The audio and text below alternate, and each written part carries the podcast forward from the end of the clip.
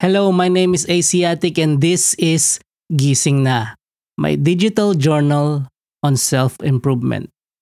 Guys, welcome muli sa show. I hope you are doing well. I really appreciate you tuning in.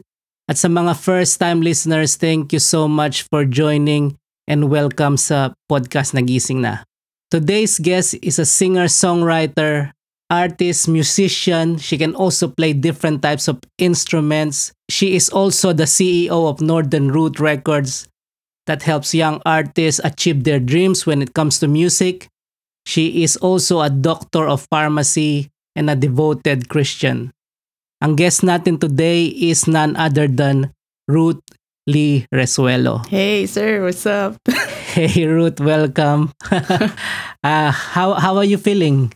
I'm good, sir. Medyo kinakabahan, but I know this will be awesome. Thank you, sir, for having me here, by the way. Thank you. The pleasure is all mine. Especially alam ko busy yung schedule mo Mhm. and you made time for this. And today I wanted to talk to you about faith and science. You're a doctor of pharmacy and you're also a devoted Christian and ECQ na naman, nahinto na naman tayo sa pag-reopen ng mga establishments. So please tell us, bago tayo mag-umpisa sa mga meaty stuff, right? Please tell us, apart from all the accolades, sino ba talaga si Ruth Lee Resuelo? Wow. okay, um, so hi listeners, thank you for tuning in kay Asiatic. Um, I'm Ruth Lee Resuello and I'm a registered pharmacist by profession, but music is really my passion. So I cannot imagine myself doing anything else in this world aside from music. So I am also an instructor in a private university specializing in pharmacology. So I teach about medications, ganyan. So yun, yun yung ginagawa ko talaga. So I also manage a music school, yung Northern Root Music, and also the recording studio, like you mentioned, uh, Northern Root Records. And uh, I also scout for deserving young, young talents all over the world. Kasi gusto kong, alam mo yun, maging part, kahit maging part lang ng success nila because success for me, I mean, okay lang if I will not make it as long as those people na na-mentor ko, I, I will be able to see them successful. So that is success to me. So yun. Maganda yung feeling na nakakatulong ka, 'di ba? Kahit na hindi you know directly sa yung success or yung you know yung accolade. Kasi there's nothing more better than helping others, 'di ba? Mhm, Right. Ano yung nangyayari ngayon? Can you tell me about can you update me on what's happening in the Philippines when it comes to um the pandemic?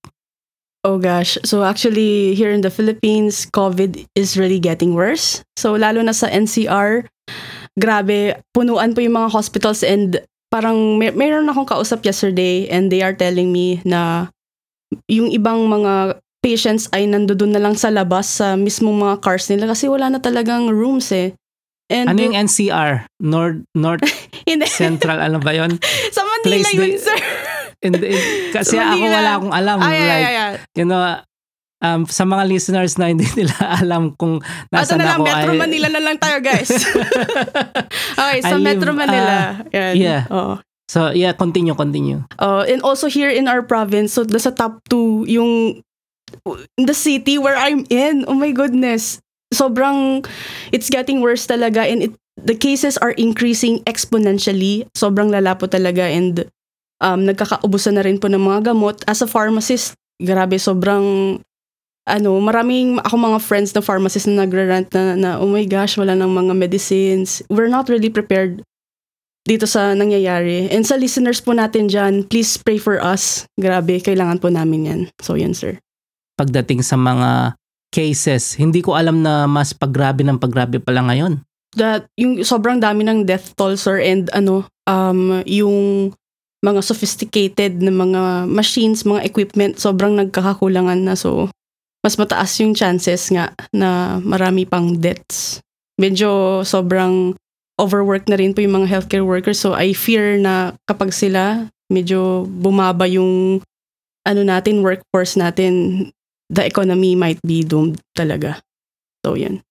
Ba't nagkaganon especially like hindi ba marami silang mga ginawang precautions tulad ng lockdown, very strict sila, may mga curfews, lahat ng mga ginagawa nila um, nakikita ko sa YouTube, lahat may mga sanitizers, tinitingnan nila yung temperature. So, bakit naging worse? Ang pandemic po kasi in order for us to solve it, should be a collaborative effort of both the Filipino people and the government. So nakikita ko po kasi may mga may mali po dalawa, dalawang side. may mali silang dalawa, yung government and yun nga, tayong kaming mga mamay, mamamayan. So walang discipline yung mga tao. Sabihin natin may mga policies ganyan pero hindi naman natin maiwasan na may mga selfish na tao na hindi iniisip yung kapakanan ng iba, yung mga sacrifices ng mga healthcare workers natin. At the same time, also sa government natin, hindi nila alam i-prioritize yung mga dapat i-prioritize. Na nalulungkot ako. Actually, I'm an avid fan of the government before but ever since that I felt na hindi hindi masyadong priority yung mga healthcare workers parang oh my gosh parang sobrang nalungkot po talaga ako ang dami na pong nagastos ng mga resources 'di ba so for the past year ang dami ng utang ng Philippines and yet hindi pa rin nasosolve ito wala ka um, siguro later, pag-uusapan natin yan. di ba, sir? Mapag-uusapan pa natin yan. di ba, di ba nagka-symptoms ka rin dati? Oh, um, oh, yes, back sir. in the beginning? yes, sir. Grabe, nung, nung nag start pa lang yung COVID, doon ako biglang nagka-symptoms. My God, that was uh, March 2020. I experienced symptoms. Um, sobrang grabing experience ko that time. I was quarantined for a month and extended until September 2020 because I had uh, severe asthma. Sobrang severe niya talaga and I was dependent sa oxygen para in order for me to breathe properly. Hindi effective yung mga inhalers ko because I I was ano talaga asthmatic when I was in high school pa. So um remember the time that you you invited me to get signed sa Big Ace Records? I was still in quarantine that time, sir. I was isolated that time, hindi halata but I was wow. I I'm dealing a lot I'm dealing, alam mo yun, basta ang hirap, basta, you know what I mean. Sa lahat ng mga may COVID dyan, alam yung, yung pakiramdam. Anyway, the symptoms are this. I had a high grade fever, I had body malaise, I have coughing, shortness of breath, difficulty of breathing. Uh, the the symptoms cannot be treated by inhaler. So I thought I was going to die na po talaga. And sobrang tagal ko sa COVID ward noon kasi kami yung first alam mo yun, PUIs, ibig sabihin ng PUIs yung parang under observation ka for COVID and you are waiting for the test results. And during those times, sobrang tagal po ng process kasi papadala pa yung samples namin sa Manila and we're going to wait for a couple of days pa. Sobrang alam mo yung anxiety, hindi po talaga yung symptoms yung iniisip ko, kundi yung anxiety ko talaga yun po talaga yung nakapag-apekto sa akin. Biruin mo, I need, I need to cope up sa sarili ko lang kasi I have nobody else beside me. So nakikita ko lang sila sa screen ng phone ko but the reality is I'm gonna deal with it by myself. So oh, so pagka-uwi ko po ng bahay, syempre nag-negative po ako that time pero syempre I was still there in the COVID ward. And I, I I was considered as a COVID patient kasi kami yung first batch. So when I arrived home, I need to close my businesses. I need to lay off my employees. I need to, alam mo yung wow. sobrang, sobrang stressful and I, I really struggle to get up. And blessing sa akin yung Big Ace Records, Sir Asiatic and parang nawala na ako ng gana nun sa music and I need to like, paano ba ako makapag-cope up sa lahat ng pinagdadaanan ko because I had a lot of mm-hmm. loss. My businesses, my my teammates. Siyempre, we Northern Root Records was doing a, a great job before. Like we are we are inspiring a lot of kids, a lot of people regarding music. Tapos biglang boom. Because of the pandemic, we need to close down. So, sobrang depressing po talaga yung 2020 until 2021. Oh my gosh, nag-i-start na naman, sir. Hindi pa ako nag-open, nag-start na naman. So, yun. yun, sir. yun nga, no? Super hirap. Especially those times na walang structure yung government. Kahit na dito, Yeah, right. Especially nung umpisa, hindi nila alam what hits them, what the government, mm-hmm. wala silang experience sa ganito. I think hindi ko matandaan yung last na pandemic na ganito talaga kagrabe. Alam natin na it's coming but hindi, hindi natin alam na it spread right. so fast like a wildfire all around the world. And critical. exactly. Because ako, nagka-COVID ako noon, but I didn't even realize it was COVID and it was not as worse as yours. Mm-hmm. Asthmatic ako ever since na bata ako. I still take inhalers until now. That time, kalilipad lang namin sa isang studio, um, bagong studio na office kasi meron na akong business rin at saka may business rin yung GF ko. Tapos we decided to collab on a studio para at least doon namin gawin yung mga trabaho namin. But at that time, on that studio, ginagawa pa lang nila pero nag-move in na kami. So nung nag-move in kami, a week after that, nagkasakit ako. So I was thinking because maybe yung dust sa construction Mhm. and it was like flaring up my asthma. Kaya siguro I have difficulty breathing. Pero later on, nung na-found out namin, sabi nga ng um, GF ko, sabi niya, that must be corona because you have all the symptoms of corona and then mas worse siya before as my asthma. So hindi siya ganun talaga like a normal normally I can handle it with my like you said inhaler lang or something like that. Pero COVID hindi it's it's a different type of a beast, 'di ba? Hindi siya hindi siya ganun lang ka-easy to cure, Yeah, right. you know? Ngayon, one year na tayo over, sabi mo nga 2021. Sa palagay mo, what could the, the government done differently to avoid further lockdown? Um, for me, sir, I hope that ano they create a concrete long-term plan talaga. Like, talagang involved din yung community, involved lahat ng Filipinos na alam mo yun, na alam nila kung anong plan. Ang problema kasi we, we don't have any idea ano bang plano nila. Parang, okay, lockdown. Oh, what's next? Anong mangyayari kapag gani? Walang, walang concrete plan, sir. Okay, lockdown. Oh, anong goal? Walang specific goal. Anong endpoint? Hanggang kailan ang lockdown? Hanggang sa anong dapat gagawin na procedures? Wala. Okay, strict, strict, strict. Then what's next? Anong kailangan naming i-look forward after that? Are we sure that we will be able to recover? 'Di ba? Parang walang walang endpoint. 'Di ba? Lahat ng so, plans so you dapat suggest like a plan Mm-mm. na after the lockdown, merong mga infrastructure or guideline na pa, Mm-mm, anong yes, gagawin ng mga tao after. Yan. Guidelines po talaga. Anong dapat gagawin. And uh, another suggestion is that kailangan hindi lang communities or yung mga barangay officials, ganyan, government officials. Siguro per household dapat ang ano natin guidelines. Kasi for me, hindi na kaya ng healthcare workers natin to eh. Kailangan gagawin din ng, alam mo yun, yung household na mismo ang ang, gag- ang mismong mag-stand out. So, yun. And also, sorry. Yeah. sorry, It's okay lang magdagdag ako. Oh, keep keep adding. okay. Um, ang problema kasi dito napansin ko, pag bumababa naman yung cases, sir, ino-open na naman nila yung economy at nagpapapasok na naman ng ano, iba from other countries. Parang hindi nila inaantay na bumaba muna yung cases or maging zero muna yung case bago nila i-open ng economy. The problem is, alam mo yun, painot-inot or pakonti-konti lang yung, okay, lockdown for 5 days, lockdown for 10 days. Walang alam mo yun. Yeah. Kaya po humahaba, mas tumatagal yung yung ano natin, pagiging agrabyado sa situation. Yeah. So, masyadong maluwag pa yung ibang protocols. It is true na may ibang mga strict, okay? Pero may iba din naman na mismong mga officials pa yung pasaway. I'm not going to... not to mention na... Ah, sorry. Yeah. It's fine. It's- You go ahead. Ah, sorry, ang dami kong gusto sabihin. Nagrarant ako sa Asiatic. ano? Hindi, hindi. Okay. You know, that's what you're here for, you know. That's Okay. why gines kita kasi alam ko marami kang insight at saka ah, masasabi tungkol sa topic natin today. Oh, Yeah, sir, go, gusto, go continue. Okay, thank you, thank you. um, not to mention na hindi po pala lahat na test. Yun po yung gusto ko talagang i-stress out. Na hindi, yung data natin hindi masyadong accurate. Why? Hindi lahat na test. So sabihin natin, ang yan dami namang cases sa Philippines. Oops, hindi lahat ng test. So mas marami pa dyan. So maraming tao, hindi nila alam na may COVID sila and they are still spreading the virus. So yun lang sir. Tapos na ako. Especially yung mga ano, 'di ba?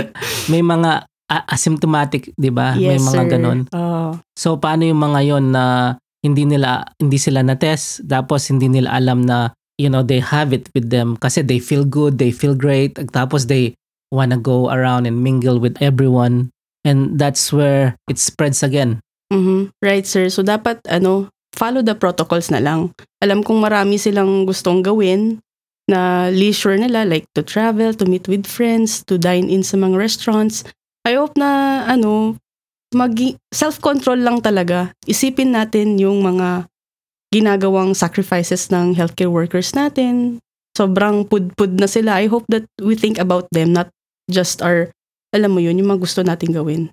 Exactly. Kailangan nilang maging self-aware and self-conscious sa lahat ng mga taong involved kasi hindi lang naman sila ang maapektuhan Yes. sa sakit na to, di ba?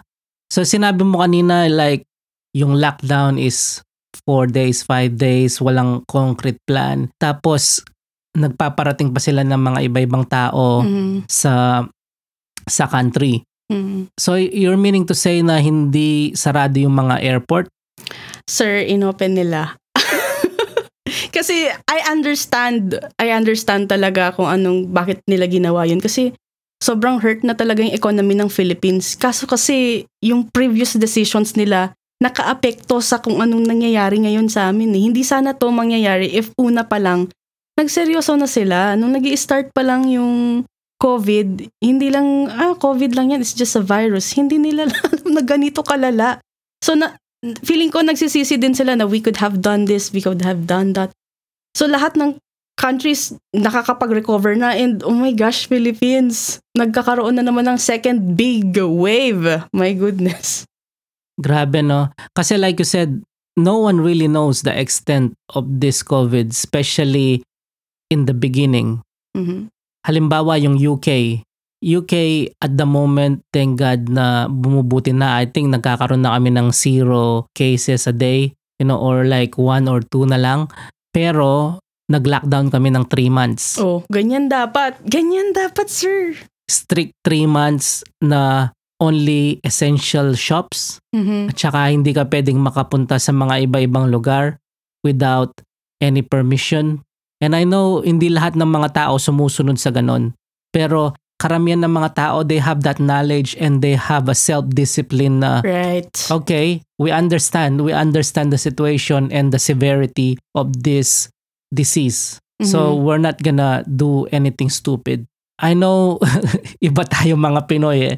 It's like parang wala tayong pakialam sa True. mga ibang ibang tao Sir. or like yeah, COVID lang yan like Pinoy ako, 'di ba? Oh.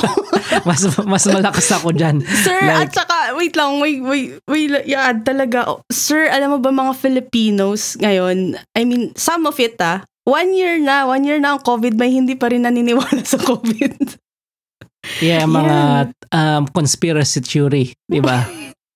right, Meron sir? silang maraming mga tao that they talk without facts. Yeah, right, sir. Correct. They only say kung ano nakita nila sa internet or Mhm. yung Correct. mga pinapakinggan nila and then they trying to apply it to Philippines. Pero Mhm. nakikita nila there's so many people dying already. But unless na nangyari sa pamilya mo, Mhm. unless na nangyari sa'yo, Mhm. o unless na nangyari sa kakilala mo, everything who died or everything that's happening, it's only, you look at it as only numbers, as only statistics. You know, hindi, hindi nila, kasi wala sa feeling eh, hindi, nila, hindi sila naapektuhan. Pero if isa ka sa mga tao na naapektuhan at nanay mo or tatay mo or anyone that you know got affected, died from it, or even got severely sick, then you know the extent and you know that is real, right? Mhm. And may I add, sir, na ano, about sa, ano, some people think na pera-pera lang ang COVID. Yeah. Eh, Gusto kong linawin yun sa mga tao mak- nakikinig ngayon na hindi po joke ang COVID at hindi po pera-pera yung COVID. Wala pong kinikita mga ospital dyan saka mga doktor. Kasi ang totoo, yung ibang doktor na kilala ko, delayed pa yung sweldo kasi wala nang pampasweldo sa kanila. Yung government natin, guys, kaya please, seryosohin po natin tong COVID, makisama po tayo, let's do our part kasi sila, ginagawa naman nila yung part nila, di ba? So we can just sit dito sa bahay natin or kung bored ka, maging patient ka na lang kasi yung iba gusto din nilang maging bored eh. Kaso hindi, ang dami-dami nilang ginagawa, ang dami-daming pasyente. They need to attend to everyone na hindi naman nila kaano-ano. So I hope you value, you value the sacrifices of our frontliners, guys. Okay?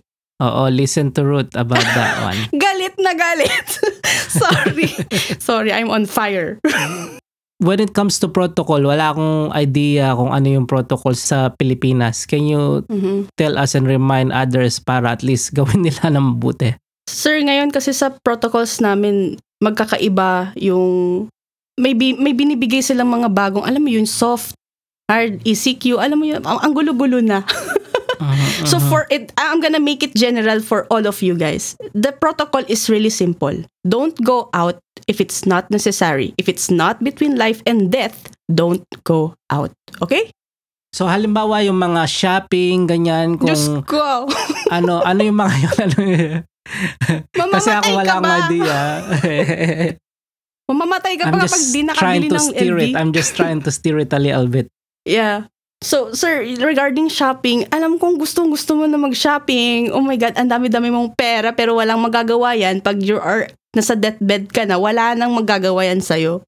Alright? I'm talking about like, uh, halimbawa yung mga necessary lang, yung mga groceries, ganyan. Ayun, Paano necessary yun? groceries. Necessary ang groceries. Pero once na, for example, na expose ka, let's talk about exposure, dapat household lockdown. You ask for your government na, government official or yung barangay captain nyo, Cap, di kami pwedeng lumabas. I hope na you help us to bring our necessary, ano, mga basic necess- necessities.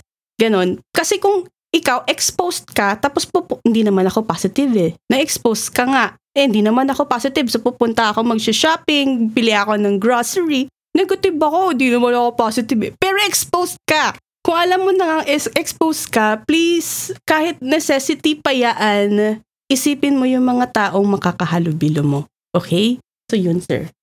Ito yung pagkakaalam ko pagdating sa ganyan, no? Umpisa ng COVID, nandun yung mga magulang ko sa Pilipinas. Mhm. So nag-holiday sila doon, nagtapos na stuck sila kasi nga nag-COVID, Mhm. nag-lockdown bigla. Na-force sila na magstay doon ng six months. Ang sabi ng parents ko nung nandun sila, merong naka-allocate na isang tao per household na pwedeng lumabas Mhm. to do all the necessary things like shopping, groceries, Mm, or dapat anything like that sir. that, that that that they do. Pagkatapos, meron silang mga pass. Inatasan nila doon is uh, isa sa mga pinsan ko. So nagstay yung pinsan ko with them for Mhm. quite a long time just to, you know, do all the things that they need kasi medyo may age na rin sila para at least safe sila at hindi sila lumabas. I think nagkasakit yung uh, pinsan ko na yon pero buti na lang nakaalis na yung parents ko and then but he recovered now by the way. Pero tulad na sabi mo exposure, Mhm. you know, kasi siya lumalabas. So paano mga iba na hindi nila alam na hindi sila affected o wala silang ano positive sila or hindi hindi nila alam. So sir, ito yung suggestion ko. Always think that every everyone around you is positive para sobrang ing para mo yun, sobrang ingat na ingat ka kasi ikaw bilang representative ng household, ikaw yung uuwi sa bahay, ibig sabihin pag may nag-positive dun, ikaw yung may kasalanan. It's it's your responsibility, correct? So ako, I always tell my parents, especially my dad, my dad is always going around the community checking kung anong mga kailangan ganyan. Dad always assume that everyone around you is positive. Ikaw din, isipin mo na what if positive ka, ayaw mong makahawa. So dapat ganun. Ganun dapat ang isipin mo. Kasi for example, ang hindi ko maintindihan ng mga Pilipino sa kapag they go with their friends, they remove their face mask as if walang COVID.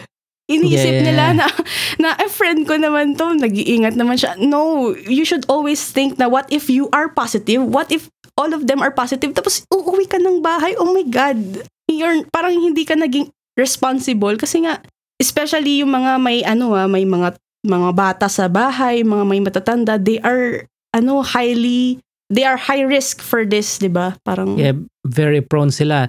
Lalos na kung halimbawang hindi mo nakita yung friend mo for so long and then you think na nag-lockdown lang siya, nasa bahay lang siya. You didn't know what what they've been through. You Yes, didn't know what they were exactly. up to. Kung saan sila nang galing o True. ano, kanino sila nakihalubilo. Pag-usapan naman natin yung mga tao. What do you Mm. think they could have done differently? Kasi Ah. nga, pasaway ang mga Pinoy, di ba? May mga sumusunod naman. Kasi yun nga talaga may mga iba ewan ko ba ewan ko ba kung anong meron. Makisama po tayo sumunod po tayo stay home kung kaya. Kasi syempre naintindihan ko naman yung iba na parang kailangan talagang lumabas ng bahay ganyan. Stay home kung kaya naman talaga 'di ba? Yan po talaga yung paraan para mas masugpo natin yung pandemic. Magtiis po muna tayo mag-sacrifice para sa mga frontliners maging accountable po tayo and responsible sa mga pinupuntahan natin at nakakahalubilo natin. Magtulungan po tayo, magkaisa. Nakakalungkot lang po kasi kayo one year na po tayong ganito pero marami pa rin hindi naniniwala sa COVID na sinasabing pera-pera lang to. Hindi po yan totoo. Kasi ang dami nang namatay. Okay guys, hindi pa ba yun proof sa inyo na totoo? Sapat, diba? Para True. totoo. Mm, Ano, yung sinasabi mong pera-pera, ano yung ibig mo sabihin doon? Um, ano yung nangyayari doon? Like, may corruption or something? Can you tell us more about Sir, that? sinasabi nila na mga mga doktor, mga frontliners, sinasabi nilang COVID ang pinamatay ng mga pasyente kasi gusto na daw nilang kunin yung mga pera pa- parang sa insurance, something like that. Hindi yun totoo. Sinasabi, oh. wala, wala nakukuha yung mga yan. My God. Tapos grabe naman yun, no? Ipapalit mo yung buhay mo para sa insurance, di ba? Totoo, sir. So, hindi totoo. Yung sinasabi nila, ano, sakim daw yung mga doktor, sakim daw yung mga nurse. Hindi sila sakim sa totoo lang, nagbubuwis sila ng buhay para sa inyo, guys. So, sana tigil nyo na yung pag-iisip na yan. I mean, dito, we recognize the frontliners as the heroes. I know yung government dito, they could have done more Mhm. to help the the frontliners and I know it's a difficult time and siguro marami ding mga kailangang gawing improvement ng government Mhm. in order for them to you know to help the frontliners especially pagdating sa mga PPE, pagdating sa mga um, facilities na kailangan nila para hindi rin sila maapektuhan dahil maraming mga gusto lang tumulong pero sila mismo naapektuhan tulad ng mga nurses, mga doctors. So let's talk about vaccine. Kasi 'di ba doctor of pharmacy ka. Right. Ano yung mga available na vaccine para sa mga kababayan natin ngayon? Sir, actually, um, meron mga, maraming mga available na ngayon na vaccines eh. May AstraZeneca. Yun yung available ngayon sa amin eh. So, gusto ko lang i-emphasize ha, it doesn't matter anong brand yan. You should get vaccinated. Kahit anong brand ang meron dyan, that is the best vaccine for you. Kasi, mas importante na mayroon kang protection, mas magandang protektado ka kaysa wala. You get vaccinated talaga if you have that opportunity to get, to have that vaccine, go. Pero yun nga, sabi ng dad ko, unahi, pa, unahin muna natin yung mga mas nangangailangan. Tsaka mas priority. Ako kasi hindi tal ayaw talagang lumabas, Sir Ace. I, I wanted to help the, ito na nga yung best na magagawa ko eh, magsara ng business. Kaya naman, I mean, nakapag ipon naman, pero, paubos na. My God, ma one year na naman, sir. one year na, Yeah. papaano na ako? So, pero I need to think about the consequences. What if I will open my business? Konsensya ko na rin yun. Kung what if may mag-positive along the the process na na-open ako, di ba? So, yun. Exactly. Especially, you need to be concerned to others as well. Hindi lang yung sa'yo, halimbawa, nag-open ka nga, pagkatapos, people are start coming in and then, Mm, hindi mo alam, ano ka na pala, you know, hotbed na yung lugar mo right. uh, for COVID. Mhm. Yung mga vaccine na yon available ba yon sa mga tao? Kasi at, at the moment dito, no, um, they do it by age group. Mhm. So, ang inuna nila is yung mga pensioners, mga 50 yata, 50 to 70, ganon, up. So, yun ang mga na, nauna, yung mga first na na-vaccinated. Pagkatapos, yung mga more vulnerable na mga may sakit, ganyan. Pagkatapos bata at tapos yung mga mid-20s, yung mga more healthier, sila na yung pahuli. Hindi pa sila, I think, tulad ako, kahit na asthmatic ako, I thought I'd be one of them pero Mhm. hindi pa rin tumawag yung um, GP namin, yung general practice. Pero ganun ang structure. May, may structure ba na ganun sa Pilipinas? Sa amin naman dito, sir, priority lang talaga yung mga healthcare workers kasi bilang lang yung vaccines namin. However, ang target ng ano na ma-vaccinated is ano, yung 70% of the population para magkaroon ng herd immunity na tinatawag nila. So, yun. Ngayon, for now, yun nga, yung mga healthcare workers muna yung direct or yung mga ma- madalas ma-expose, yung mga nagko-contract tracing, ganun. Magbabayad ba sila to in order for you to get a vaccine? Sir, vaccines dito, kapag, syempre, kapag healthcare worker, it's free. Okay. And also, it's, it's parang, since it's, pa- paano ko ba yan? pha- pharmacovigilance, paano ko explain yun? Parang they are, they are um, studying pa lang kung ano yung mga possible effects sa larger population. So, I think it's free. Uh, depende na lang kapag may mga ibang ano brands or companies na mag-ask ng ng compensation for the ano the vaccine. Eh, eh yung mga senior citizens, paano yung mga yon? Ay sir, ngayon kasi hindi pa namin siya priority for now. Ang nabalitaan ko pa lang po is yung mga frontliners po talaga. Kasi ako, ini-invite nila ako na magpa-vaccine na. Gustong gusto ko po talaga, kaso sabihin ko, sina, sinabi ko po sa kanila, unahin nyo naman muna yung mga mas nangangailangan. Kasi ako, I can wait naman, I'm not really the one na priority kasi hindi naman ako lumalabas. So, bigyan nyo na lang yan sa mas na-expose, madalas ma-expose. So, yun. I know, I know sa Pilipinas medyo mahirap, no? Kasi dito, yung vaccine free. Kaya nga, Mhm. meron silang structure pagdating sa nauuna yung mga senior citizen, tapos yung mga mas vulnerable, tapos yung mga bata, tapos yung mga healthy na, yung mga mid-20s. Pero sa atin walang ganun, no? Mhm. Wala wala pa akong wala pa akong nabalitaan about that basta ah, na, na ano ko na, na sabi lang sa akin okay priority mga healthcare workers kayong unahin yun lang or yung mga mad- madalas ma-expose so yun You mentioned your uh, dad quite a bit. Mhm, yeah I believe na yung father mo is a government official din na. I prefer him to be called a public public servant okay then uh yeah then a government official because my dad is pastor first before being a politician so um ang goal naman Okay, talaga yeah. so he has That's good. Yeah, he has been helping our community ever since ano, missionary sila ni mommy dito sa amin. We're not from here talaga. I was born here though, pero they went here para yun to build a church kasi missionary Taga, sila. taga saan kayo before yung parents mo? My mom is from Pangasinan, my dad is from Baguio, pero we settled here for more ang dami ng years. dito na kami, dito na dito na ako lumaki. So, um but our heart is Saan yan? here. Saan yan? Tugigaraw? Tugigaraw City, sir.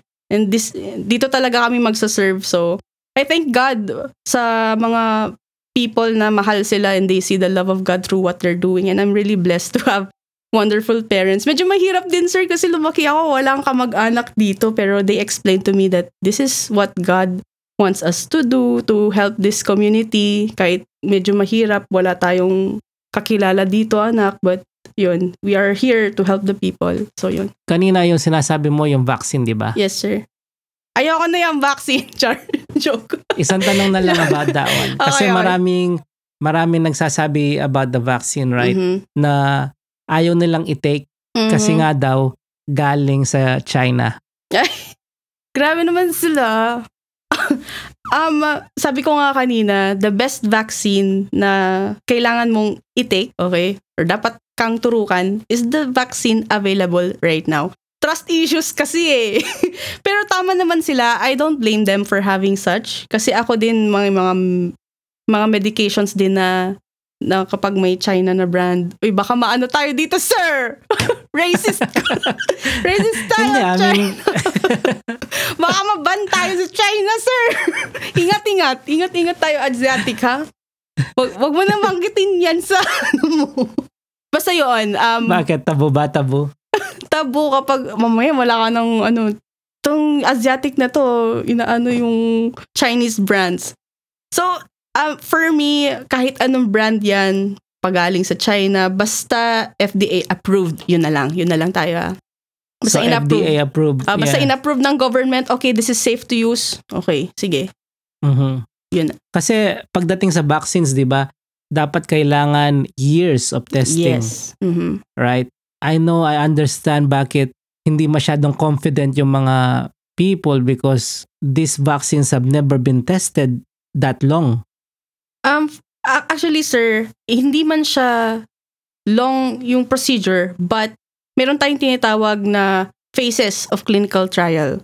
So may mga specific requirements po yon na kapag may na-meet kang specific population, pwede ka na mag-move sa next phase. At kapag naka-approve siya, pumasa siya sa standards, pwede na siyang ibigay sa population. So may phase 1, phase 2. Na-test yan sa animals muna, syempre para ma-test Mhm. natin yung toxicity. Preclinical trial uh, for animals for toxicity. Phase 1 naman is for healthy individuals, test din nila yon kung merong mga effects sa health kapag in- in-inject ko ba to magkakaroon ng epekto sa healthy individuals, 'di ba? So next, what if may sakit? Alam mo 'yun? Then Mhm. uh, how many 100 to 400 something like that. Then phase 3 thousands, then phase 4 yun na sa available na siya sa market. Ang tawag doon post-marketing surveillance. So they need to look for the possible effects but it is already tested ng safety and efficacy. Okay? Okay. Oh. So okay na yun. Wala namang 100 See, I'm going to educate them. ah. Walang 100% safe na gamot. Wala, huwag kami maniwala sa ingat, 100 safe. Hindi, hindi totoo yung 100% safe. Meron talagang risk dyan. Pero sabi ko nga sa inyo, mas maganda ng protektado kayo than walang protection at all. So, I, ako, I promote vaccination. I'm a pharmacist and I promote vaccination.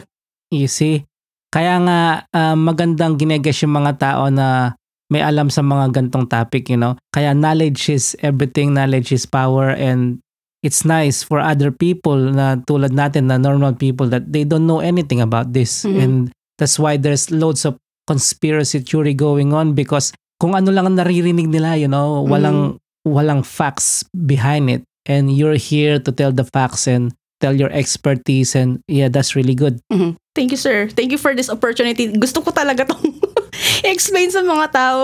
I hope guys, ah, mga nakikinig dyan, naliwanagan kayo about vaccines.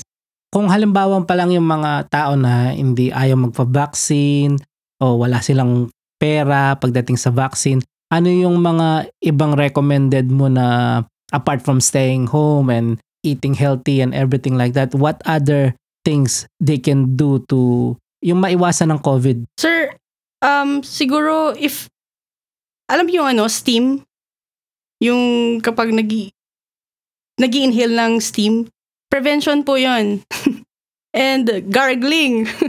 Um, I wanna tell you a story kasi nung, di ba sabi ko sa'yo yung nagka-COVID din ako and then we didn't realize that it was COVID. Mhm. the thing that kept me alive and this is not like over exaggerating literally what kept me alive was the steam Mhm. so ang girlfriend ko she do uh, different concoctions of um, essential oils Ooh, cool. and then I do inhale that kasi mahilig kami sa homeopathy healing as much as possible hindi kami umiinom ng any medicine at all or anything kahit na nahihilo or may ubo or anything like that as much as possible yung para sa akin na this is my opinion my medicine cabinet is my food Mhm. whatever I eat and everything that I consume in my body, I considered medicine. So at least hindi na ako nag, uh, you know, tetake pa ng ibang medicine. So I try to eat as healthy as possible.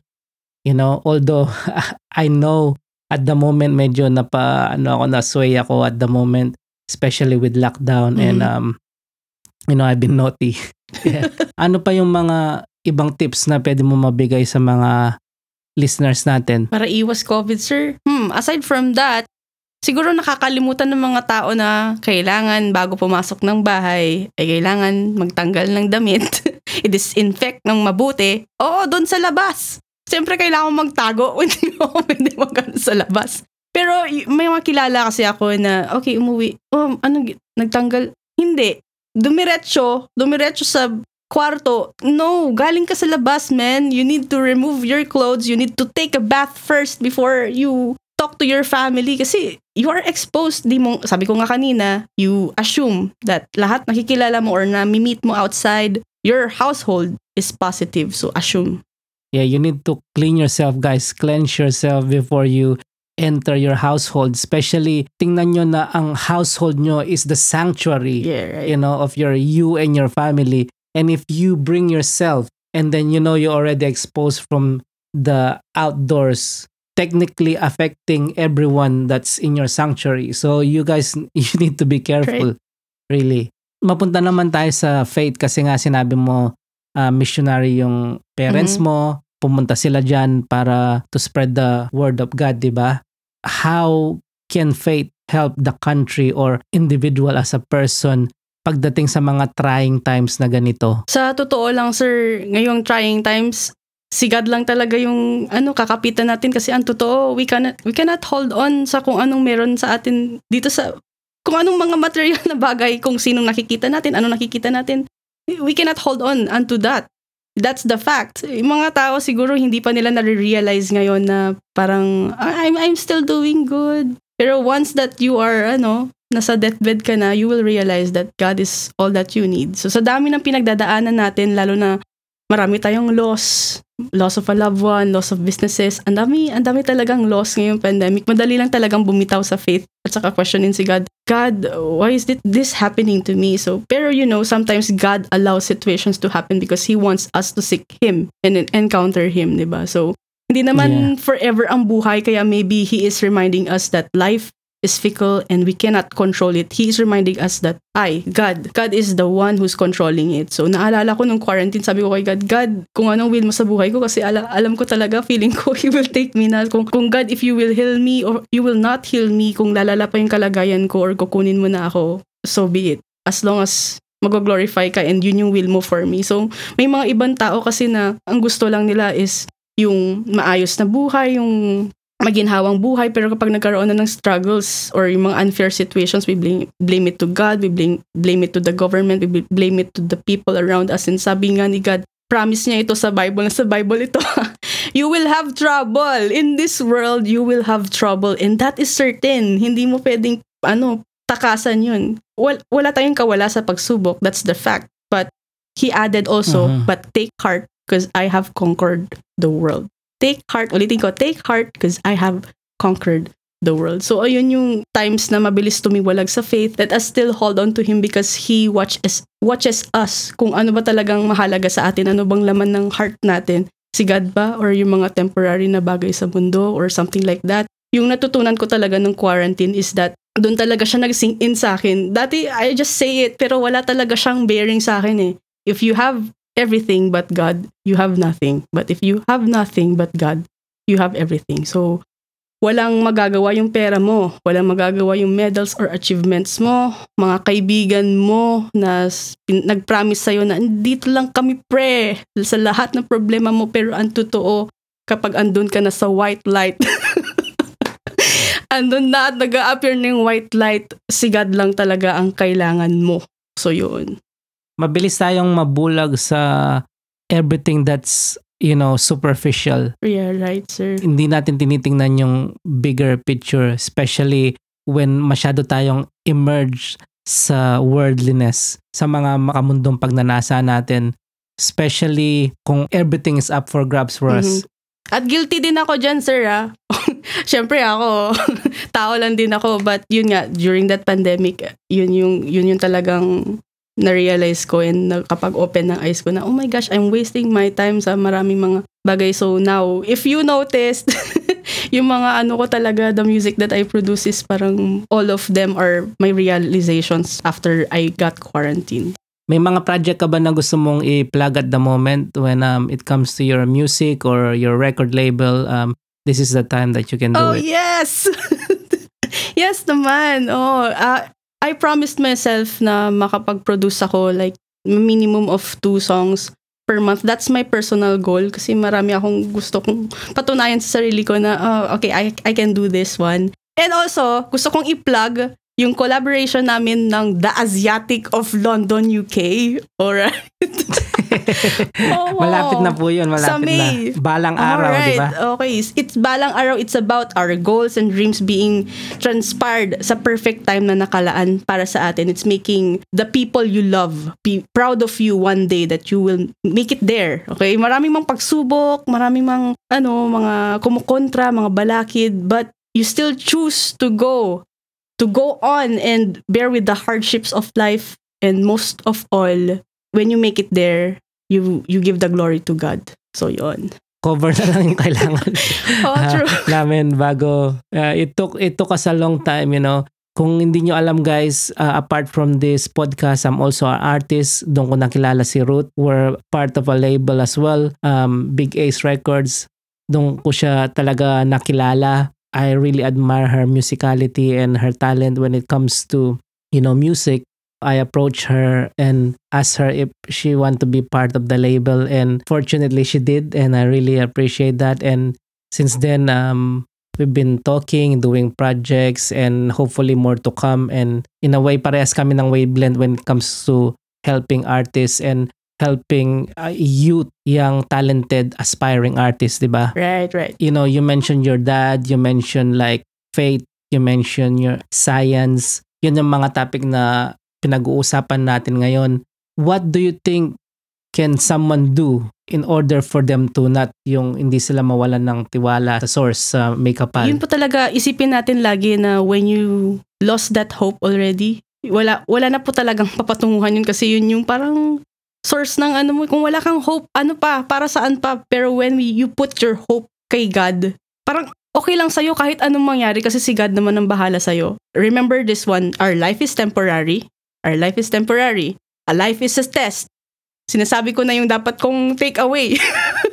life is a test. Life is a trust. Life is a temporary assignment. Yun ang lagi mong isipin na all of this is just a test. All of this is just a trust. Pinagkatiwala lang dyan, yan ng Diyos sa'yo. It is a temporary assignment. So, kung time mo na, it's your time. Parang, God, control it. Kasi kung ikaw, masyado kang iniisip mo, paano yung future ko, paano yung ganito, ang bilis-bilis lang talaga mag-worry at ako din biktima ng worry na yan. Ang dami kong worries sa life na parang, God, paano na ako? Pero, but God reminds me na, anak, ano ba dapat mong gawin? Kailangan mo bang mag-worry about dyan o kailangan mo lang magtiwala sa akin? So, sabi ko nga kanina when when I was ano feeling na I'm about to die. Sinabi ko kay God, God, kung papalalain mo, hindi naman niya papalalain. Kung lalala yung situation ko and you allow it to happen, I know that you have a purpose and if it's your will, let it be done. Ang dali lang i-release yung worry if yun yung iniisip mo. God, let your will be done. Kung ano yung will mo, nagawa ko na yung part ko, nagawa ko na kung anong dapat kong gawin, now let your will be done. Diba? Yun yung pinakamahirap gawin sa mga trying times na to, we should not wane our confidence. Dapat magtiwala tayo. Mm. And just remember, life is not given. Sinabi ko rin to sa latest podcast ko kasi may kausap din ako pero siya naman he talks about life insurances. People think that they wake up every morning automatically Mm-hmm. na oh this is another day you know they don't think that that's a blessing in itself every morning that you wake up you need to think you need to praise you're alive and try to do the best na gawin mo para mabuhay ka or you know you live the life that you meant to do kasi may purpose ka pa kaya ka nga buhay di ba Right. make sure don't forget your purpose kung anong dapat mong gawin and seek the faith hopefully pumasok to sa mga isipan ng mga tao di ba Right, sir. So, yung speaking of purpose, pwede ba mag-plug dito? Yeah, yeah, yeah. This is your time. Ay, guys, if you're, ano, you think that you're losing your purpose already, I wrote a song about only reason I'm alive and here today, gone tomorrow. You, you search it sa Spotify, okay? And try to listen to it and maybe baka malay mo, may ma-realize ka na, oh, ako nga, di, ito nga palang purpose ng life ko. If you don't know the purpose of your life, maybe kung ano-ano na lang yung gagawin mo, wala kang, hindi ka intentional sa mga ginagawa mo, you're just wasting your time. But if you know your purpose and what you're heading, you're go- going to be productive and ano, um, you will live, ano, parang, ano, para, please help me out. Fulfilled! Yun! Thank you, Lord. Fulfilled ka. Ayan. Yun lang naman po, sir. Sabi ko nga sa inyo uh, sa intro ko, si Ruth is a very good musician, uh, singer-songwriter siya. And please check her music. Check nyo sa Spotify or any digital platform na meron kayo. Ruth Lee Resuelo. Marami siyang magagandang tracks doon.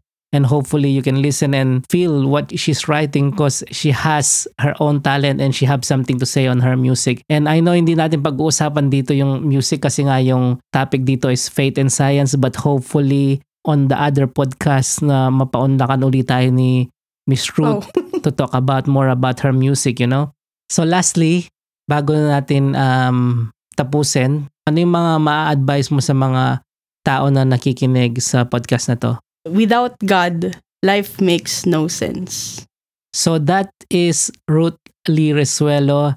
Thank you for giving us a lot of information, a lot of insight uh, pagdating sa COVID, sa life sa Philippines, about faith, about science, about vaccine. There's so many information that you've given us today and I'm really thankful that you're here and um, Like I said, pinaunlakan mo kami and thank you, thank you so much. Do you want to say anything before we finish the show? Um, thank you, Sir Asiatic, for having me here. It's really, really an honor. So, sa mga nagano dyan, na, nakikinig, mag-follow kayo kay Asiatic. ah. thank you, sir. I hope meron pa next time. Thank you, thank you so much. My name is Asiatic. I'm signing off and this is Gising Na.